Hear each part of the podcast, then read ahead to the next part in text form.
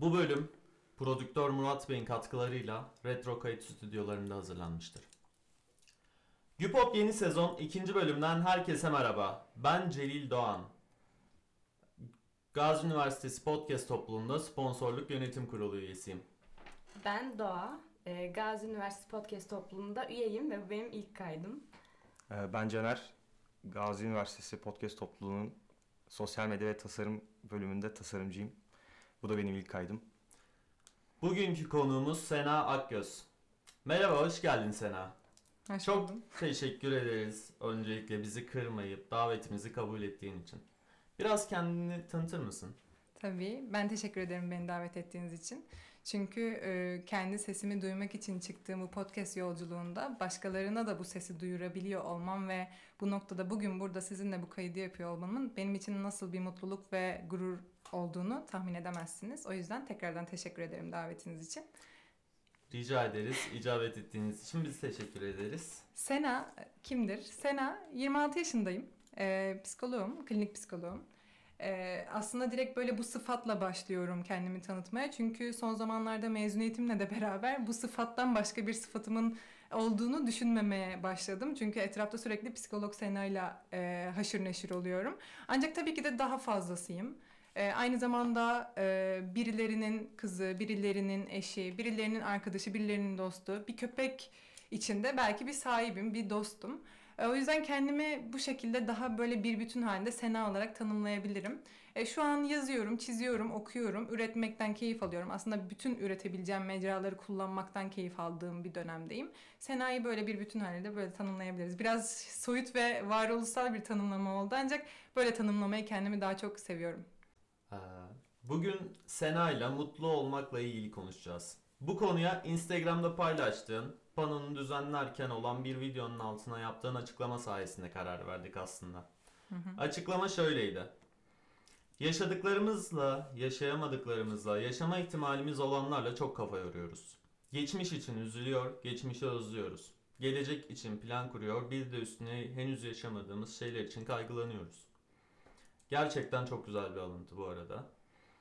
Aynı anda kendi içimizde birçok şey için kaygılanıyoruz. Ayrıyeten etrafımızda olan fazlaca korkunç, kaygı verici, üzücü olaylar da üstüne eklenince çok daha mutsuz, depresif insanlara dönüştük son zamanlarda özellikle. Bugün bu yüzden her şeye rağmen mutlu olmakla ilgili konuşalım istedik. Öncesinde adı üstünde podcast fikri nereden çıktı? Bunun bir hikayesi var mı senin için? Adı üstünde podcast neyi ifade ediyor? Bunu bize açıklar mısın?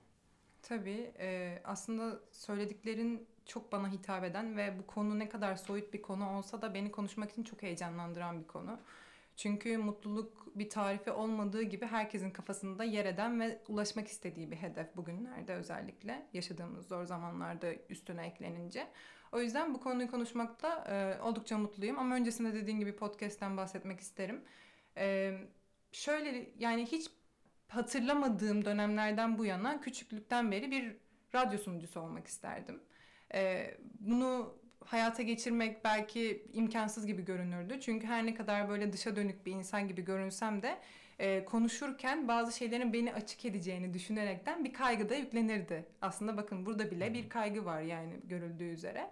Ee, ama e, yine böyle kendimi çok kötü hissettiğim, böyle çok dalgalandığım bir zamanda, kendim için bir şey yapmak ihtiyacı hissettiğim zamanlarda e, bir gün yataktan gerçekten şöyle kalktım. Bu hani Hızır mı bana yetişti, bu düşünce zihnime mi yerleştirildi gibi düşündüğüm bir anda. Çünkü ansızın geldiğini hissettim. An, onca, yani oysa ansızın değildi tabii ki de.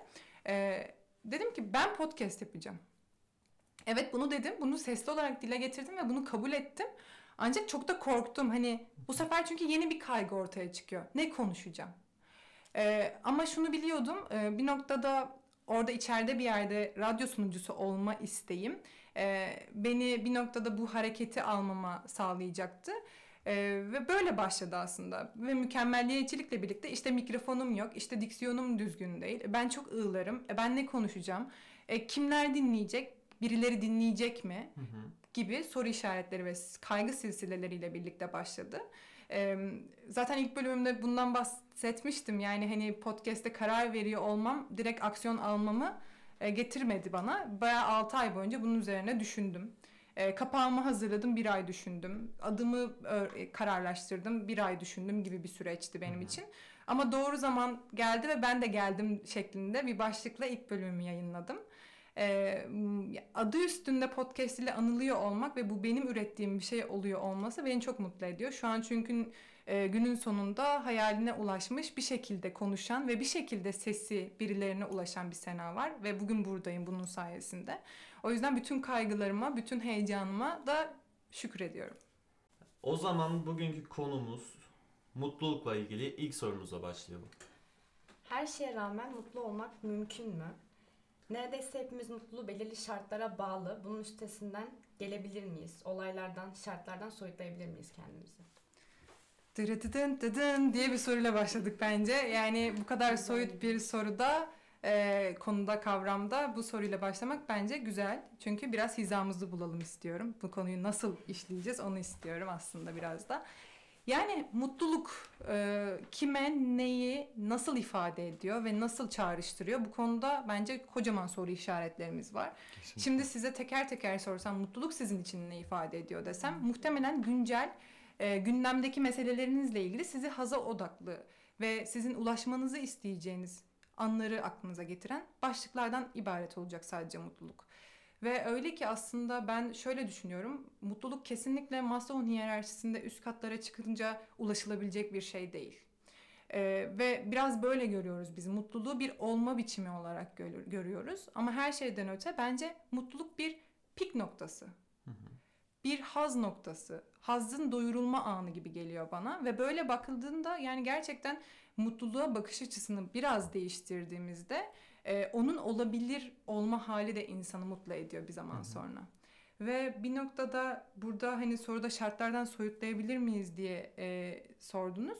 Ve bir noktada hani bunu soyutlamak olarak düşünmemeliyiz bence. Şartlardan, kendimizden, olaylardan soyutlayarak değil, şartlara rağmen, şartlarla birlikte mutlu olabilmenin bence biz kendimizce yöntemini bulmalıyız. Bu yöntem diyorum ancak tabii ki de 2 artı 2 4 şeklinde bir şeyden ibaret değil. Matematik kurallarına gibi değil. O yüzden o noktada şartlarla beraber hayatı yaşayarak mutluluğu keşfetmek bence daha kıymetli bir şey. Çünkü soyutlayamayız tabii ki de. Yani bugün ben me time'ımı yaparım, kitabımı yazarım, mutlu hissederim. Kafamda her şeyi çözmüşümdür belki. Bir kahve beni bile mutlu eder o an. Hazza yaklaştırır. Ancak bir telefon alırım, başkasının derdi benim içime oturur. Ee, beni o mutluluktan uzaklaştırır. Biraz işte mutluluğu tanımlama ihtiyacı hissediyoruz. Hı hı. Mutluluğu bir çerçeve içine sokmaya çalışıyoruz ve her şeyden öte aslında bir e, olma biçimi biraz önce de bahsettiğim gibi sürekli olacak bir hal olduğuna inanıyoruz. Çünkü e, olumsuzlukta kalamıyoruz. Şu an hani mutluluk konuşuyoruz. Sena olumsuz duygu da ne diyeceksiniz belki ancak benim hayat felsefem kesinlikle e, hayatta her şeyin zıtlıklarıyla var olduğuyla ilgili ve bir noktada yin yang benim gerçekten hayat mottom. Hatta dövmesini bile yaptırdım. Hı hı. E, biz mutluluk, evet mutluluğu bugün konuşuyoruz çünkü üzüntüyü yaşadık. Üzüntünün varlığı var. Yani şu an mutluluk varsa bence çok uzaklaşmamıza gerek yok. İki adım ötesinde üzüntü var. Yani bunu insanlar belki şöyle düşünebilir. Mutluluğunu şükran duymak için düşünebilir. Bazıları dine yöneltebilir bunu, Hı hı. atıfta bulunabilir. Ee, bazıları evet başına daha bak daha kötü şeyler gelecekti gibi bir kaderci anlayışla mutluluğa sarılabilir. Herkesin mutluluktan aldığı şey çok farklı.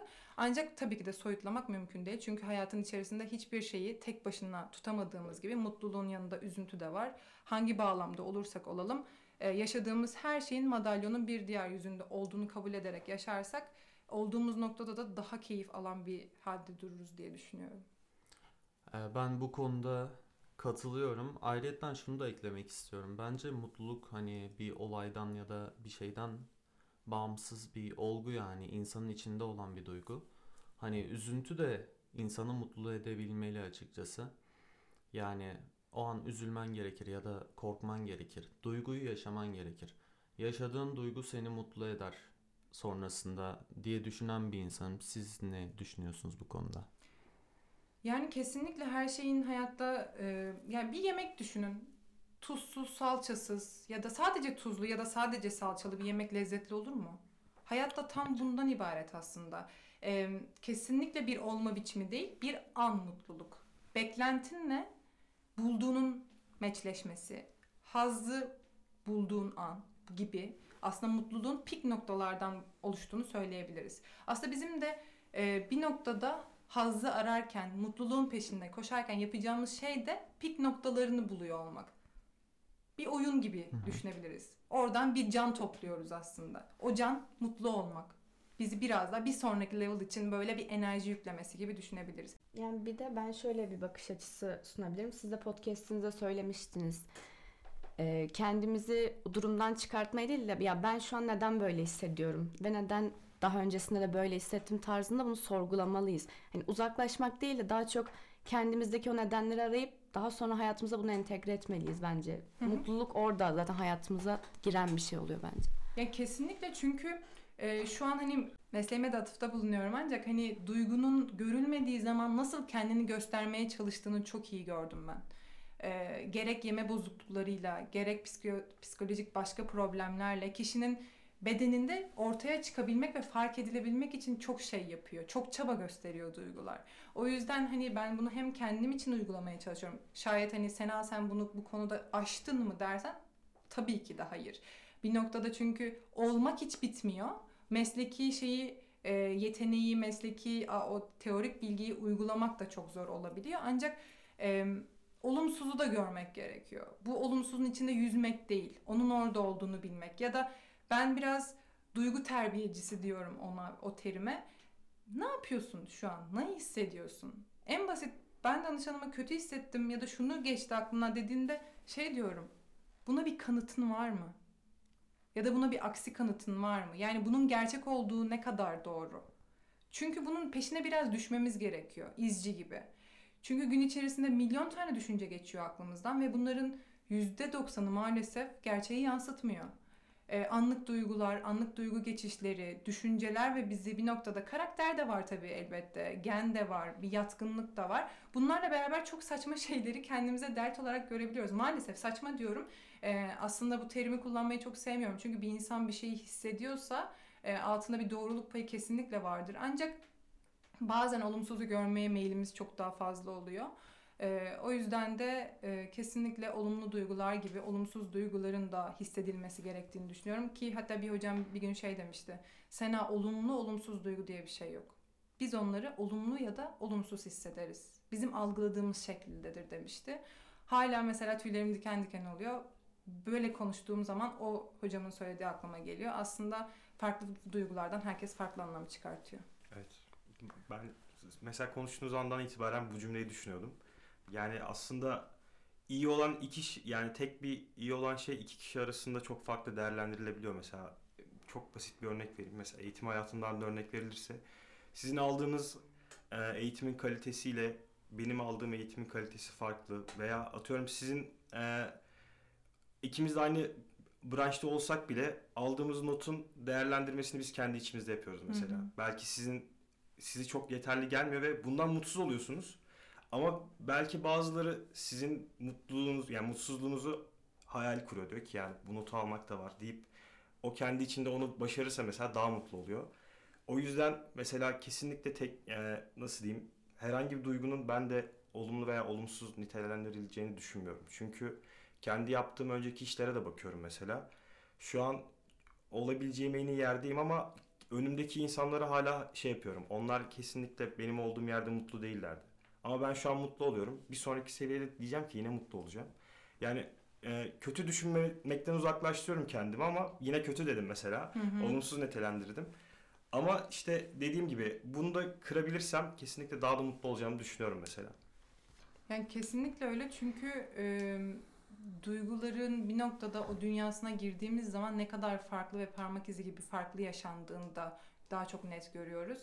Bir de beklenti çok önemli. Yani bahsettin ya bir not bile birini mutlu ederken aynı not birini mutlu etmiyor. Orada beklenti çok devreye giriyor. E bazen zaten dedim ya biraz önce mutluluğun kendimce tanımında. Beklentimle bulduğum eşleştiği zaman ben mutlu oluyorum bir noktada. Mesela örnek vereyim. Dün Ankara'da ilk günümdü ve çok kalabalık bir günün sonunda çok yorgun bir Hı hı. gün geçirdim ve tek isteğim eve ulaşıp kahvemi içip ayaklarımı uzatmaktı. Ve onu yapana kadar içimde bir huzursuzluk vardı, yorgunluk vardı, olumsuz hissettiğim duygular vardı. Ve eve gittim. Çok da konforlu olmadığım bir yerde ayaklarımı uzattım. Sadece ayaklarımı uzatıyor olmak bile beni mutlu hissettirdi. Ama normal bir günde, bunun ihtiyacını hissetmediğim bir günde Ankara'nın farklı bir ilçesinde, bir evde ayaklarımı uzatıyor olmak seni mutlu edecek Sena deseler yok artık. Yani neden, ne alaka der, dersin yani. O yüzden hani bağlamdan ayrı, kendimizden ayrı düşünemeyiz. O yüzden hiçbir şekilde soyutlayamayız zaten. Ee, ben böyle düşünüyorum açıkçası. Biraz daha esnek bakıyorum duygular konusuna. Özellikle hani sadece mutlulukla ilgili değil. Çünkü esnediğimiz zaman kırılmayız. Katı durursak hayata karşı, duygulara karşı, bize geleceklere karşı kırılmamız çok daha kolay olur. Ee, kimse de kırılmak istemez çünkü tamiri oldukça zor. Ee, o yüzden esnek olmakta fayda var diye düşünüyorum her anlamda. Kesinlikle katılıyorum diyorum ben de. O zaman çok güzel bir soruyla devam edelim. İnsanlık var olduğundan beri birey olarak hep benzer korku, kaygı ve endişeleri taşıyoruz. Bu sebepten ötürü mutluluk hakkında da çok kafa yorduk ve birçok fikir ortaya koyduk. Stoacılar mesela mutluluğu umutlanmamaya, hep kötü taraftan bakmaya bağlarken hedonistler mutluluğu hazla bağdaştırmışlar ve bu insanlık olarak sahip olduğumuz fikirlerden sadece ikisi. Bunun gibi e, düşünürlerin zıt fikirlerinden hangisine daha yakınsınız? Şöyle, e, insanlık olduğundan beri kaygı vardı evet. İnsanlık olduğundan beri olumlu olumsuz bütün duygular, bizim hissettiğimiz duygular vardı. Biz sonrasında bence bunlara bir anlam e, ortaya koymaya başladık. Tabii ki de herkesin e, bir zihni olduğu gibi, bir beyni olduğu gibi bununla ilgili, karşılaştığı konularla ilgili de bir fikir sahibi olmaya başladık aslında bakıldığında. Biz şu an bu konuyu konuşuyorsak dört tane kişinin farklı bakış açısını ortaya koyuyoruz. O yüzden bu çeşitli yorumlamaları ve mutluluk hakkındaki alıntıları bir noktada hepsini kabul ediyorum. Hiçbirine yakın kendimi hissetmiyorum. Yani sadece birine yakın hissetmiyorum. Çünkü biraz önce bahsettik ya mutluluğu yaşayış şeklinden de ziyade mutluluk tanımı bile çok çeşitli. O yüzden bunların hep her birini bir parmak izi gibi kişiselleştirilmiş olarak yorumluyorum. Bana sorarsanız ben şuna ya da buna yakınım diyemeyeceğim. Hepsini mantıklı ve makul buluyorum. Ancak ben Sena olarak kendi yakınlığımı ve bir noktada bu konu hakkındaki fikrimi sunmam gerekirse ben anda kalmak diyorum açıkçası.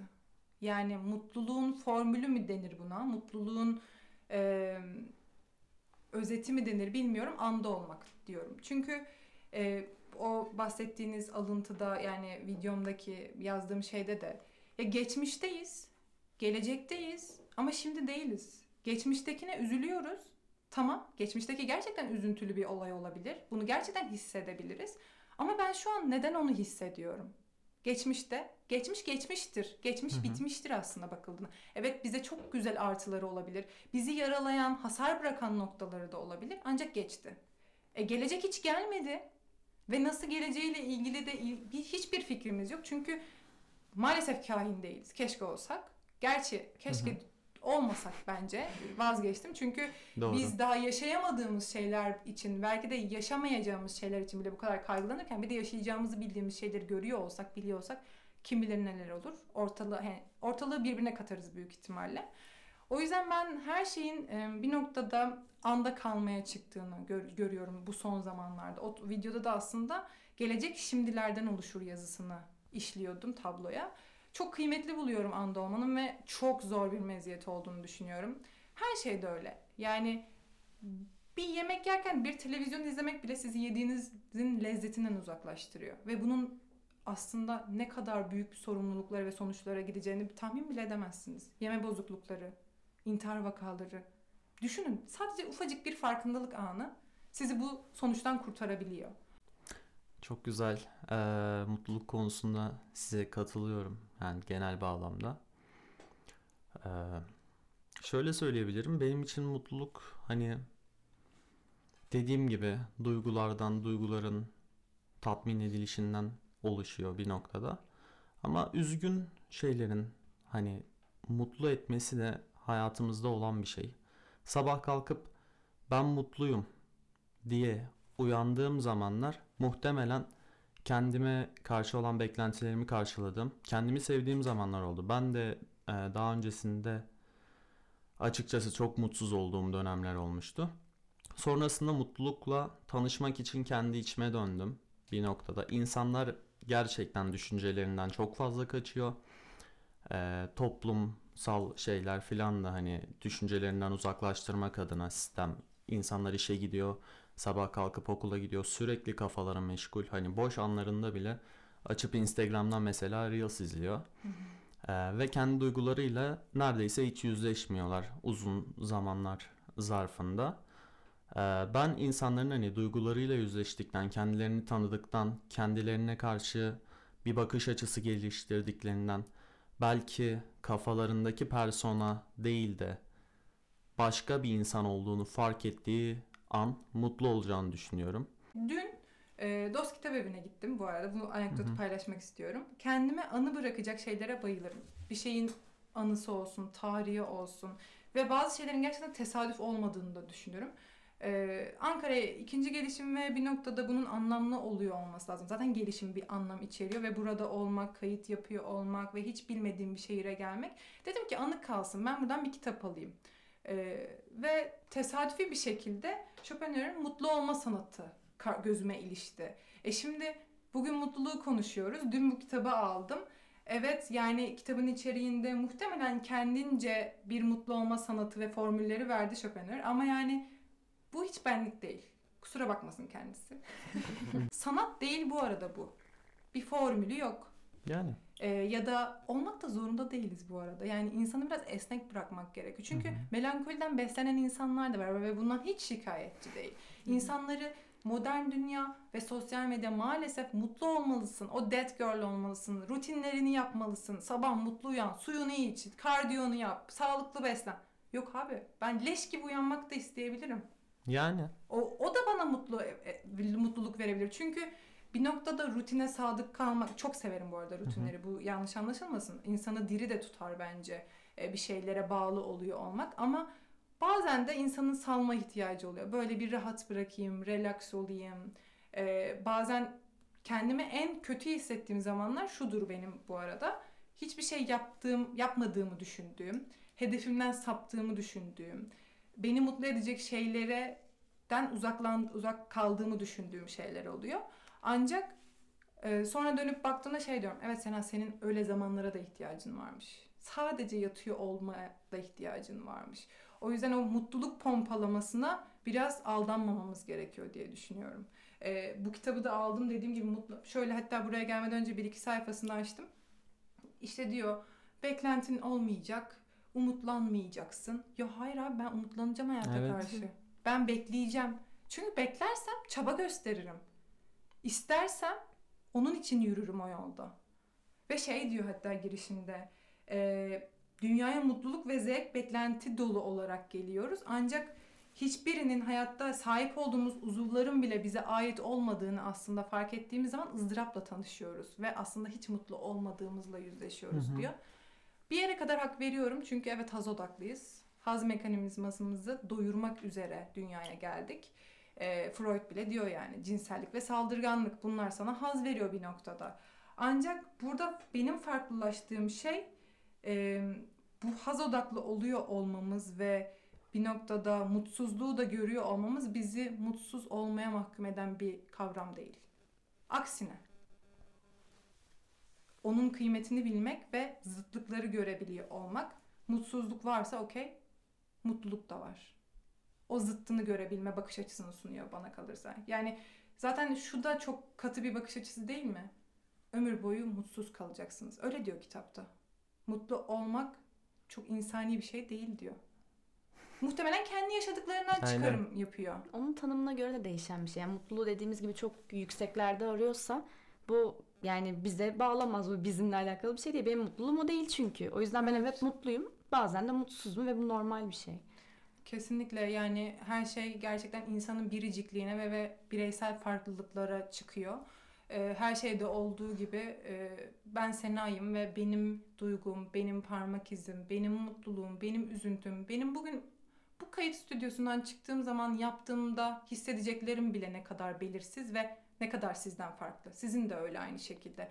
O yüzden kendi otantikliğimizi, kendim yaşayabilme olan ihtimallerimizin varlığını heyecan duymak en büyük mutluluk bence. Celil'in dediği kısımda ben mutluyum dediği kısımda belki o yanılıyor olabilir ya da ben sabah uyandım diyorum ki bugün mutlu olmam gerekiyor dediğim zamanlarda yanılıyor olabilir miyim? Ya bu mutluluğu ben nasıl anlayabiliyorum? Ya da mutlu olduğumuzu nasıl anlarız? Ee, mutlu olmalıyım zaten bence başlı başına kural ve koşul bir cümlesi olduğu için doğru bir yol kılavuzu değil. Çünkü e, olmalıyım, yapmalıyım, şöyle gerekiyor, böyle gerekiyor. Çok insan doğasına e, uygun şeyler değil bakıldığında. Hele mutlulukla, mutluluğu konuşuyorsak mutlu olmalıyım diye bir şey yok bana kalırsa. E, ancak şöyle bir şey var. Mut yani düşüncen belki bir, bir yere kadar yanlış olabilir. Ama tabii o da kime göre neye göre. Ancak hani objektif bir şekilde kısmen ölçülebilir bir şey. Ee, ama duygular yalan söylemez. Hisler asla yalan söylemez. Eğer sen o gün sabahleyin içinde bir kıpırtıyla uyanıyorsan seni yeni bir gün ve yeni amaçlar için heyecanlandıran bir his varsa içinde bunun adına mutluluk da diyebilirsin. Yaşam enerjisi de diyebilirsin. Nasıl tanımlıyorsan o gerçektir. Aslında hani e, sadece şurada şurada hislerinize, hislerimize yöneliyor olmak bizi doğru rotadan yürümemize olanak sağlar.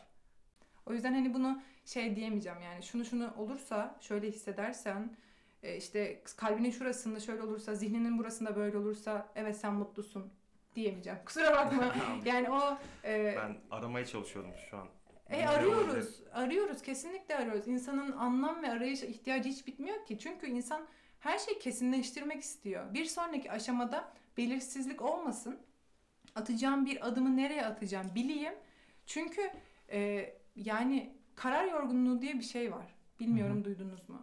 Hele bu şu an son modern dünyada e, fazlasıyla yaşadığımız bir durum. Gün içerisinde otur ya kalkıyoruz yataktan ne giyeceğim?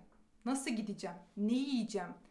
Bunu mu yiyeceğim, şunu mu yiyeceğim? Bunu mu giyeceğim, şunu mu giyeceğim? Hava şöyleyse şunu giyeceğim, bunu böyleyse böyle bunu giyeceğim. Okula geç kaldıysam hemen şu alternatif B planı yapmam lazım.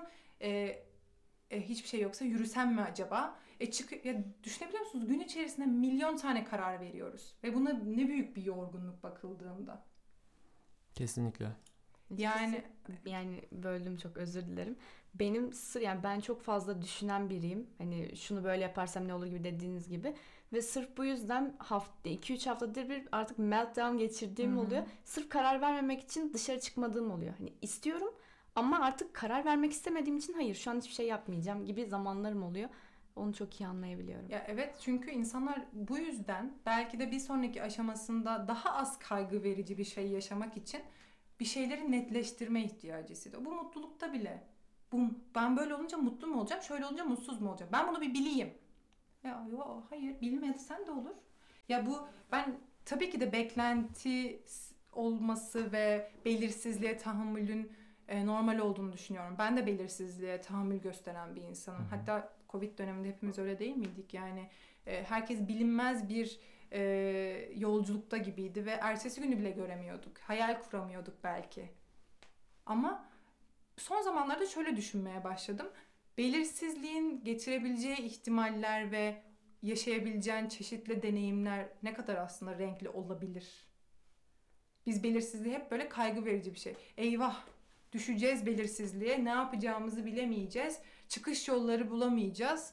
Ama böyle de bir şey değil ki. Sana belirsizlik çok daha e, şaşırtan, daha iyi hissettiren bir ana da sürükleyebilir. Kesinlikle her şey bakış açısı. Nereden baktığımızı sağlıklı bir yere oturtturursak, hayata daha sağlıklı bir noktadan, daha kendimiz gibi ihtiyacımıza yönelik bir yerden oturup izlersek hayatı, yaşarsak her anlamda tatmin olacağımız bir hayat yaşayacağımızı düşünüyorum açıkçası. Tabii ki de ineceğiz, düşeceğiz. Ee, yani bana geliyorlar şey diyorlar yani arkadaşlarım. İşte şöyle oldu, böyle oldu. İşte şöyle yaşandı, kötü oldum, kötü hissettim. Evet hissedeceksin kusura bakma. Ben seni şu an yükseğe çıkman için, daha daha mutlu hissetmen için bir şey demeyeceğim. Evet yanında olacağım. Gaddarlık yapmayacağım tabii ki. Olumsuzluğu yaşayacaksın diye. Yanında olacağım ama şunu istemiyorum ben. Hani kendimde de istemiyorum. Olumsuzdan arkamı dönüp koşarak uzaklaşmak istemiyorum. Onu da görmek istiyorum. O yüzden e, bu anlam arayışı hiç bitmeyecek. Ee, az önce mesela anda kalmaktan falan bahsetmiştiniz. Yani bayağı bir dakika geçti aslında. Ben Hı hı. çok önce Hala zihnimde merak Evet. etme.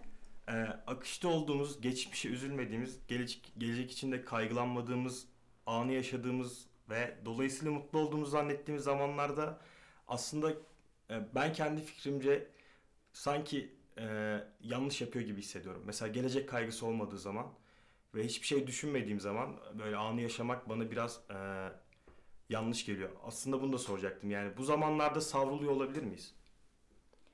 Şöyle ki bize maalesef öğretilen bir şey bu. Sürekli hareket halinde olmak, sürekli bir şey için çabalıyor olmak, bir sonraki adımı planlamak, çerçeveler olması, to-do listler, atılacak tikler hep bunlar bizim hayatta daha başarılı, daha iyi olabilmemiz için gösterilen reçeteler gibi bakıldığında. Ama bilmiyor, yani insanlar bilmiyor. Yani ben de şu an bilemiyor olabilirim. Şu an bildim de sanıyor olabilirim. Ancak anda kalıyor olmak aslında bir noktada senin bütün varoluş biçiminle mutlu olabilmenin reçetesi. Çünkü neden? E sen zaten geçmişte oldun, mutlu oldun mu? İyi hissettin mi? E gelecekte oldun, mutlu oldun mu? İyi hissettin mi? E şu anın suçu ne? Şu anda olmak hiçbir zaman savrulmak ya da e, kendinden kaybolmak değil. Aksine şu anda ben buradaysam bunu tümden deneyimlemiş olmak, beş duyu organımla bu anı yaşıyor olmak beni bana hatırlatır. Yaşadıklarımı hatırlatır bana. Çünkü yediğim yemekte tadına bakıyorum, yaşıyorum, yiyorum, doydum, okey. Aslında bir tik, sağlıklı bir tik yani. Hani bir şey izlerken yemek yiyorum. Yani yemekten çok örnek veriyorum. Yani bu benim mesleki açıdan da çok ilgilendiğim bir konu olduğu için hani farkındalık düzeyinin artıyor olması ve anda oluyor olmak insana hiçbir zaman zarar vermez. Ama tabii ki de şöyle de bir şey var. Ee, modern o dünyada hani anda olmak kisvesi altında yapılan abi akıştayım ya falan. Bundan bahsetmiyorum tabii ki de. Evet ben ben o tarafta Okey, olduğunuzu bunu- zannettim ama Hayır, tamam o zaman hayır. hiçbir sorun yok. Ben mesela kendimden örnek vereyim. Plan, program, yapılması gerekenler. Bunların hepsinin var olması gerektiğini taraftarıyım. Akıştayım ben yatıyorum kalkıyorum. Hani şunu yapacağım. Canım ne isterse abi falan. Böyle bir şey değil. Neden? Neden böyle bir şey değil? Çünkü asıl o, o bahsettiğimiz akışta olmak insanı savrultur. Ama şu gibi düşünebiliriz. Survival mode gibi düşünebiliriz. Yapman gereken önemli şeyler varsa muhtemelen en önde kendini bulursun. Bulmak zorundasın. Hayata devam edebilmek için.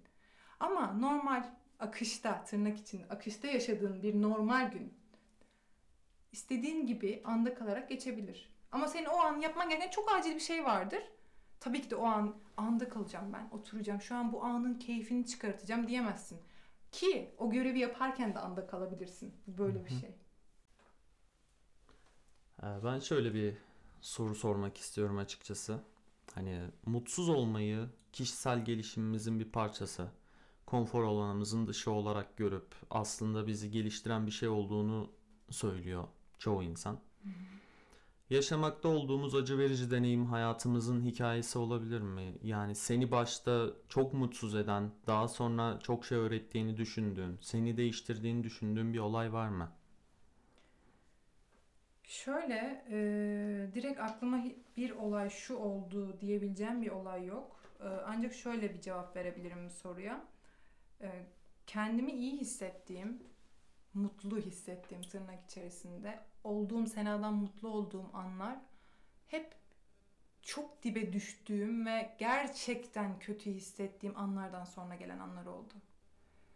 Mesela şu an buradayım ve gerçekten kendimi iyi hissediyorum burada kendimi ifade ediyor olmak, sesimi daha farklı, daha fazla insanı duyuruyor olmak bana çok iyi gelen bir şey ve beni besleyen bir şey. Sena'nın hayat amaçlarını besleyen bir nokta, üretmek.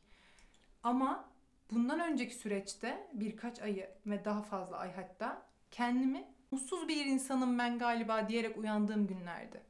O yüzden ben e, o dibe çökmelerin çok kıymetli bir yol gösterici olduğuna inanıyorum.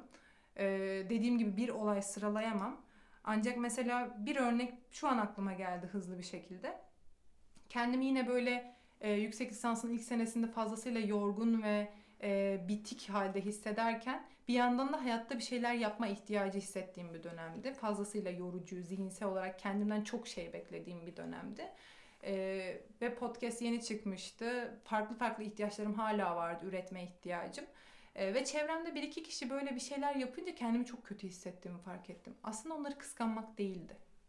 Sadece kendi kapasitemi biliyorum, yapmak istediklerimi biliyorum. Sen niye duruyorsun ki? Sancısıydı o. Ya da yapabileceklerimin çıkma sancısı diyebiliriz. Kelebeğin kozasından çıktığı gibi tıpkı. Ve o kadar kötü hissettiğim günün sonunda ben kendi markamı kurmaya karar verdim ve ertesi gün aksiyon aldım. Belki eee, daha iyi bir durumda olsaydın ertesi gün mağazanı açmayacaktın ya da eee, nasıl Hı hı. denir? Ürünlerini satmaya başlamayacaktın. O an şunu düşünmüş olabileceğini düşünüyorum ben açıkçası. Zaten çok mutsuzum. Daha ne olabilir ki? şeklinde. Onun üstüne risk alma faktörü girmiş. Konfor alanının dışına çıkma bir noktada da bu. Soruyu da bence tasdikliyor.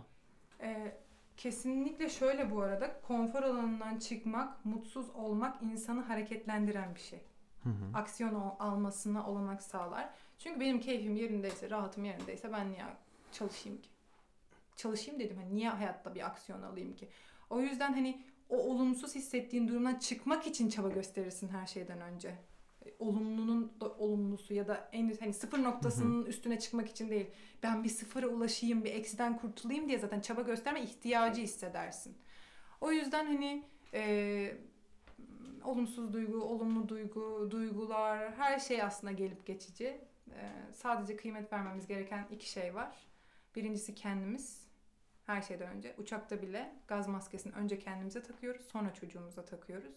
Önce kendimiz ve sonra da olduğumuz an. Güzel paylaşımlarınız için, düşünceleriniz için gerçekten çok teşekkür ederim.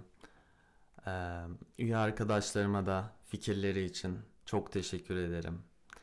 Çok güzel bir bölüm oldu bence yani benim düşüncemde. Ee, eklemek istediğiniz bir şey var mı arkadaşlar ya da Sena Hanım sizin son söylemek istediğiniz bir şey varsa Ben çok, alabiliriz. çok teşekkür ederim. Fazlasıyla heyecanlandım ve e, konu da biraz bir noktada soyut olması gereği beni e, heyecanlandırmış olabilir. Ama fazlasıyla akıcı geçti ve e, hissettiğim, aktarmak istediğim çoğu şeyin hatta hepsini aktarabildiğimi düşünüyorum. Umarım dinleyenlere de geçer. E, umarım bir daha karşılaşırız ve başka konularda yine konuşuruz burada. Çünkü konuşulacak çok şey var diyorsunuz zaten siz ve ben de buna çok çok e, katılıyorum. O yüzden teşekkür ediyorum tekrardan. Rica ederiz. Gerçekten konuşulacak çok şey var. Dinleyicilerimize de bizi dinledikleri için çok teşekkür ederiz. Kendinize iyi bakın. Görüşürüz. Güpod'un Görüşürüz. ikinci bölümü bitti.